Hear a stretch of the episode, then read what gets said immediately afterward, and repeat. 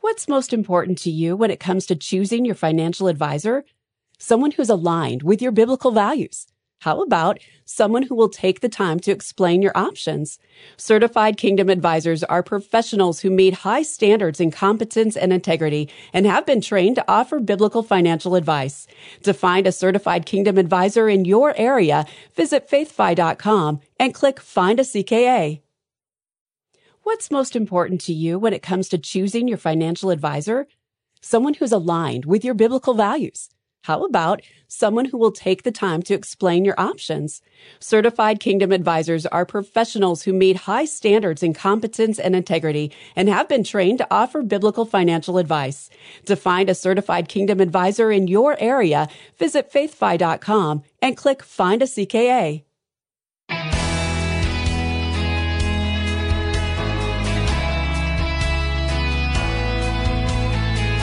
First Samuel sixteen seven tells us that the Lord sees not as man sees. Man looks on the outward appearance, but the Lord looks on the heart. Hi, I'm Rob West. You might look like you're doing fine on the outside, but how's your heart these days? Perhaps it's time for a heart check and some reassurance from God's Word. And then we'll take your calls at eight hundred, five two five, seven thousand.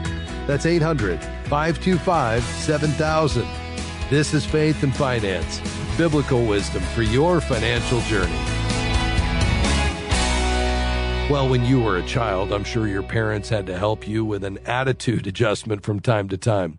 Now, as an adult, you're not under the discipline of your mom and dad, but you still may need the occasional attitude check, especially in the area of finances. Here's what I mean. The Bible makes it clear that there are wrong attitudes and right attitudes when it comes to money and possessions. Your financial attitudes and actions are an outward indication of what's going on in your heart, your spiritual health. Jesus explains the problem to his disciples in Mark seven, twenty-one to twenty-three. For it is from within, out of a person's heart, that evil thoughts come: sexual immorality, theft, murder, adultery, greed, malice, deceit, lewdness, envy, slander, arrogance, and folly. All these evils come from inside and defile a person. Well, that's a pretty comprehensive list of evil. And what it tells us is that wrong attitudes about money also come from the heart. That includes things like greed, a selfish desire for more than you need, and envy, which is resentment about someone else having what you want. Other serious heart issues spring from the sin of pride, where you consider yourself better than others because of what you have. Dishonesty, fear, and even bitterness are other money attitudes the Bible warns against. Satan tempts us into these attitudes to draw us away from God. If you're a Christian, choosing to give in to these sins makes you ineffective for God's kingdom. But if you do struggle with attitudes of envy or pride, you're in good company. Even the Apostle Paul faced temptations like these. Here's what Paul wrote in Romans seven, twenty-one to twenty-four. So I find this law at work. Although I want to do good, evil is right there with me. For in my inner being I delight in God's law. But I see another law at work in me, waging war against the law of my mind and making me a prisoner of the law of sin at work within me. What a wretched man I am. Well, then Paul solves the dilemma we all face. Who will rescue me from this body that is subject to death? Thanks be to God who delivers me through Jesus Christ our Lord. We've talked about the wrong attitudes about money and how they lead us astray. Right attitudes about money have the opposite effect. These include commitment to serving Christ, faithful stewardship, gratitude, and even a desire for wisdom. I could also add a long list of biblical virtues, including love, generosity, humility, and kindness, among others. Financial teacher Larry Burkett used to say these are spiritual values reflected through your finances because having the right heart attitude about money honors God. Living with these virtues makes your financial life work better because you're putting God first and trusting Him to provide instead of leaning on your own understanding. Righteousness isn't a guarantee that things will be easy or even that you'll experience material prosperity in this life, but what you'll have is peace and the opportunity to follow and serve Jesus. In John ten nine, Jesus promised, I am the gate. Whoever enters through me will be saved. They will come in and go out and find pasture. Psalm thirty-seven also promises a hopeful future for those who choose righteousness in Christ over sin. Refrain from anger and turn from wrath. Do not fret. It only leads to evil. For those who are evil will be destroyed, but those who hope in the Lord will inherit the land. And finally, Romans eight ten emphasizes the key to living with godly attitudes. But if Christ is in you, then even though your body is subject to death because of sin, the Spirit gives you life because of righteousness.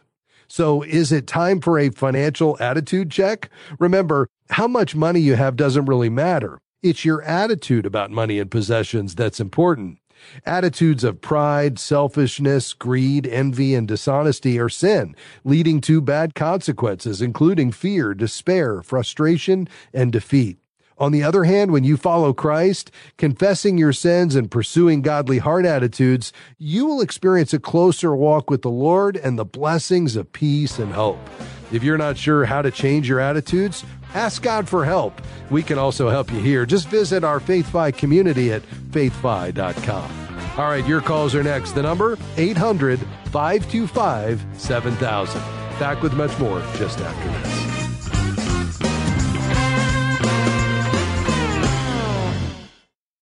As a faithful listener of this program, you know that there's life-changing financial wisdom in God's Word. And FaithFi is here to help you and millions of others learn to be good and faithful stewards. As a nonprofit organization, we rely on help from monthly FaithFi patrons, supporters of this mission, to help us continue and expand our outreach. Has God provided financial answers for you through this ministry? If so, consider becoming a monthly FaithFi patron. Visit faithfi dot com and click Give. Absolutely free. We know you've learned to be suspicious of those words, but really, you can get biblical financial wisdom delivered to your inbox each week absolutely free. Articles, videos, podcasts, and special offers on biblical resources. Nearly sixty thousand people receive our free weekly wisdom email, and you can too.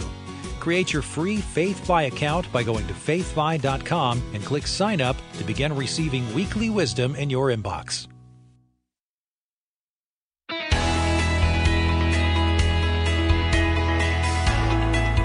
Welcome back. This is Faith and Finance. I'm Rob West. We're taking your calls today, eight hundred, five two five, seven thousand. That's eight hundred, five two five, seven thousand. Uh, let's go to Joliet, Illinois. Uh, Nancy, how can I help?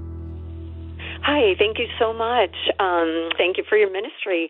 Well, thank you. Um, You are most welcome. We appreciate you. Um, in a nutshell, as my husband and I approach retirement, we are streamlining our finances, and we um, have been slowly, um, according to your advice, you know, cutting out some of our credit cards and things like that. We don't carry a balance on any of them, but we have kind of accumulated some more over the years. And my main question is, for me, as not the main breadwinner, what is the best way to maintain my own credit? I, I did purchase a vehicle um, several years ago, and thankfully, at, you know, put like ten thousand down and got one point nine percent, and that I'm sure has boosted my credit score. At that time, they said my particular, I had bought it in just my own name. My score was perfect, which I was surprised okay. to hear. But wow. anyway, and our, our general score together is over eight hundred. But I just, you know, should I just keep one credit card in my name and one in his? Is that sufficient, or what would you suggest? Yeah, so if you're specifically thinking about uh, your credit score and not access to the credit card if he were to pass away, which is a whole separate issue that we can talk about in a moment, but specifically related to the credit cor- score, you don't even need to have one in your name as long as you're an authorized user on his, because it'll be reported to your report at the same time it's reported to his with you as an authorized user. Um, so if you didn't want to have more than one card, you could have him as the authorized user, or you as the authorized user and him as the primary, or you could hold it jointly. Either in either case, it would be reported to your credit file.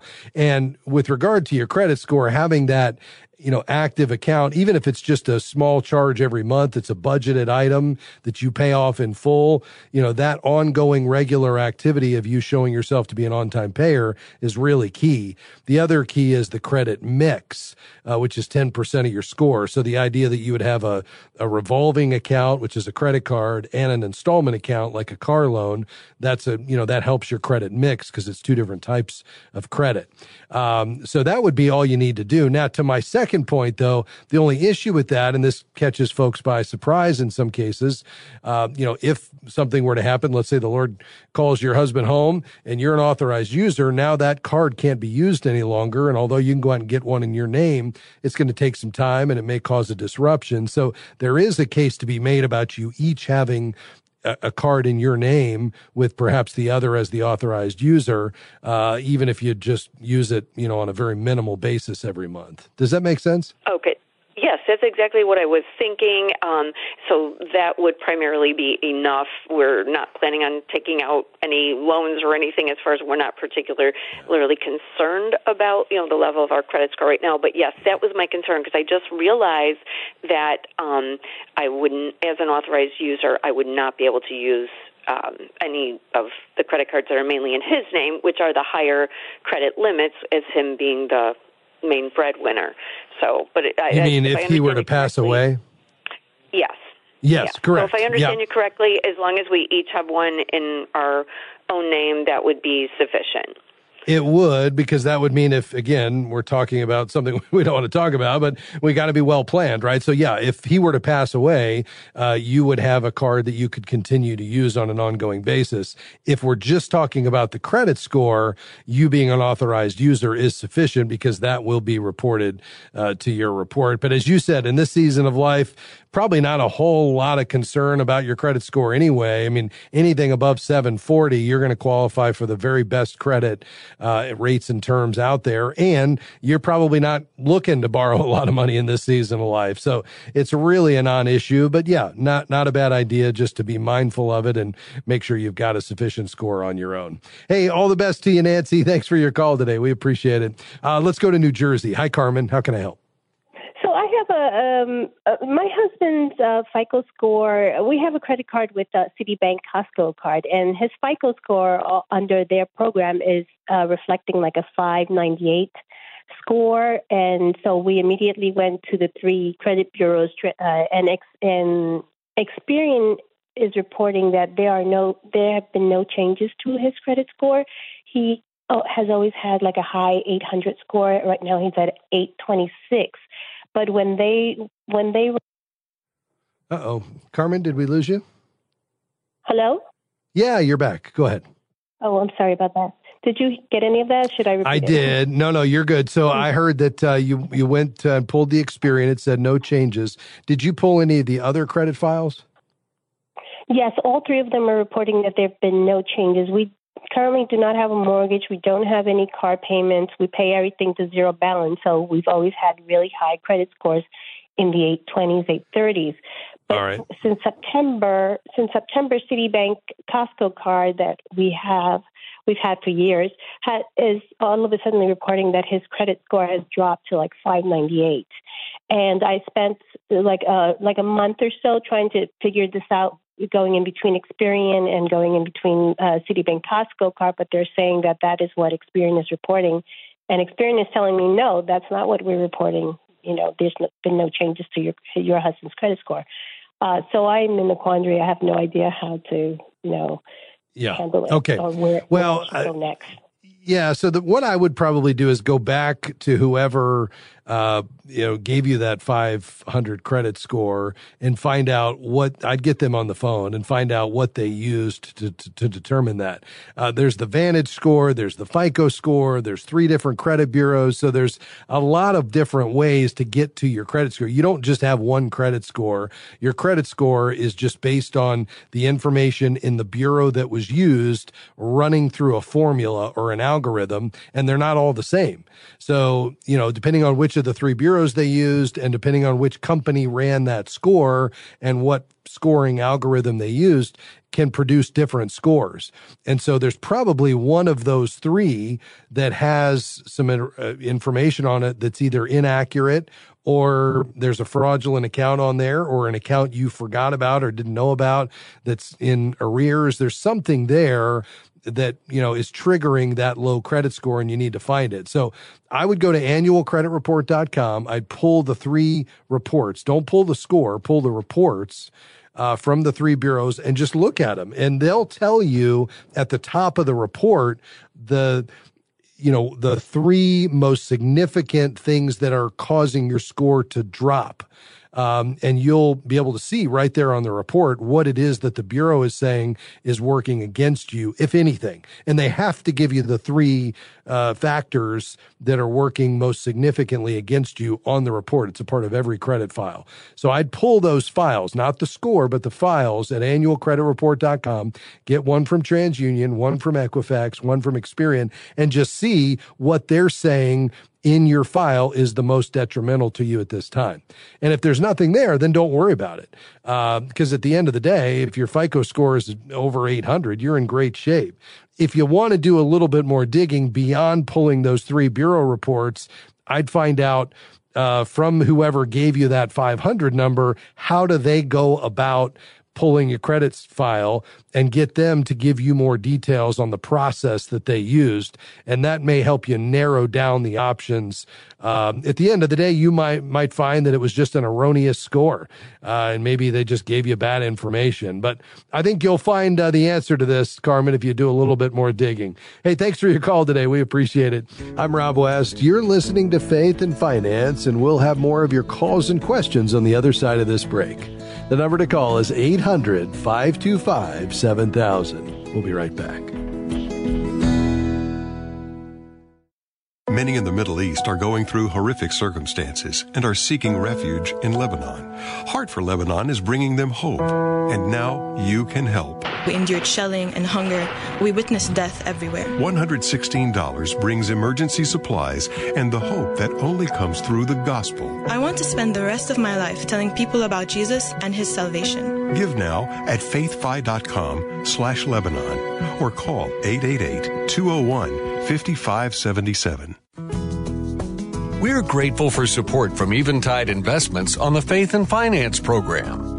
Eventide's approach to values-based investing is grounded in the belief that humankind was created in the image of God, with intrinsic dignity, value, and worth. Eventide calls this investing that makes the world rejoice. More information is available at eventide investments dot com. That's eventide investments dot com.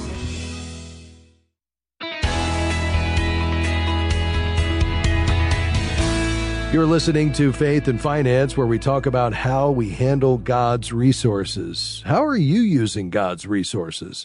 We're talking about it, and the lines are open to take your calls and questions. eight hundred, five two five, seven thousand is the number to call. Let's head to Ohio. Michelle, you've been very patient. How can I help?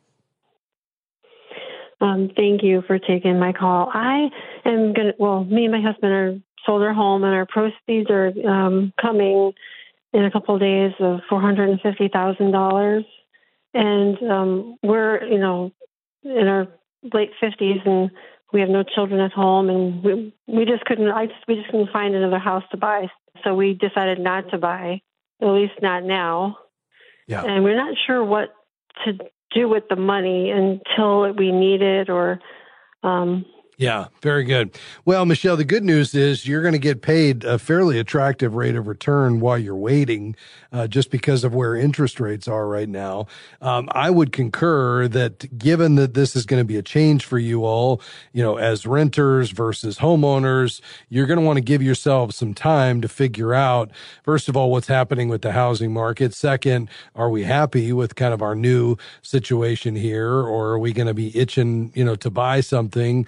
And third, you know, just kind of where is the economy headed and what does God have for you as you all head into this next season, which obviously have some significant changes ahead. So I think given all of that, I'd like for you to keep this money fairly liquid, safe, but earning a, a good rate of return. So that means staying out of the stock market and really even the bond market until you get a little bit more direction about what the future may hold. Now, if you all determine that as far as you can tell for the long term, you're not going to buy anything, well, then you could take the opportunity to begin to invest this in a properly diversified portfolio that would be consistent with your age and risk tolerance, probably, you know, a majority of it in high quality U S and corporate bonds with a smaller percentage uh, in stocks. It gives you some growth component, but I wouldn't do that just given the uncertainty around whether you may turn around, you know, six months or a year or even a couple of years from now and want to have this money to buy something,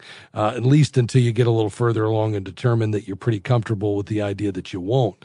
Uh, so then we'd be looking at things that really are guaranteed in the the essentially risk-free category. Nothing is risk-free, but as close to it as you can get. And that's where you'd either want to go into something that's completely liquid, like a high-yield uh, F D I C-insured savings account where you can get four point five percent a year plus, which, you know, is a, a significant sum on four hundred fifty thousand dollars. We're talking twenty thousand dollars a year um, that you could earn on, on your money while you're waiting. And as long as you put it in two different institutions, both F D I C insured, you could have the government essentially guaranteeing that money that you could get it back and it would be liquid when you need it, even if the bank failed. And I'm not saying that it will, but it's just nice to know that you have that protection. If you wanted to get a little bit more yield and you're willing to take, you know, a, a period of time where you know you're not going to have access to the money, you could build what's called a C D ladder. So maybe you put, uh, you know, a fourth of it in a high yield savings, so it's completely liquid. Maybe you put a fourth in of it uh, of it in a six month C D, a fourth in a one year C D, and a fourth in an eighteen month C D. And then every six months you roll it forward. That might allow you to get an extra percentage point, which again is not an insignificant amount of money. That's another forty-five hundred dollars, five thousand dollars a year that you could earn if you get an extra percentage point. Um, and it would mean that you don't have ready access to the whole thing, uh, but every six months, you know, you'd you'd have access to at least half of it, um, you know, in, in the scenario I described. So how do those sound just in terms of what you're looking to accomplish? Those are, I believe, are really good options. I feel comfortable with those since, yeah, okay. You mentioned we, you know, it is a big adjustment not being homeowners and um, yeah. changing that whole living situation. So we, yeah, I guess we would need some time to see if that feels right or if that's doable. Yeah. Um, so, well, and the yeah, nice thing you. is you could open, so I'd go to bankrate dot com. That's bankrate dot com. And if you click on the button right there that says high yield savings, what you will see is that there's a lot of options out there right now for banks that are F D I C insured, you know, that you would recognize, um, that are offering, you know, four and a half to five and a quarter percent. And um, I don't have any problem, you know, with you all being in an online bank, um, you know, as long as you have that F D I C insurance. And, and Bankrate actually offers a five-star rating system as well that you could factor into your decision-making. So for both the C Ds and the high-yield savings, bankrate dot com would be a great place for you to start. So hopefully that gives you at least something to think about, talk about as you pray through this. And if we can help further, let us know. Thanks for your call, Michelle. Uh, quickly to uh, Chattanooga. Hey, Rod, how can I help? Thank you for taking my call. I appreciate it. Because sure. of T V commercials, I've got two questions.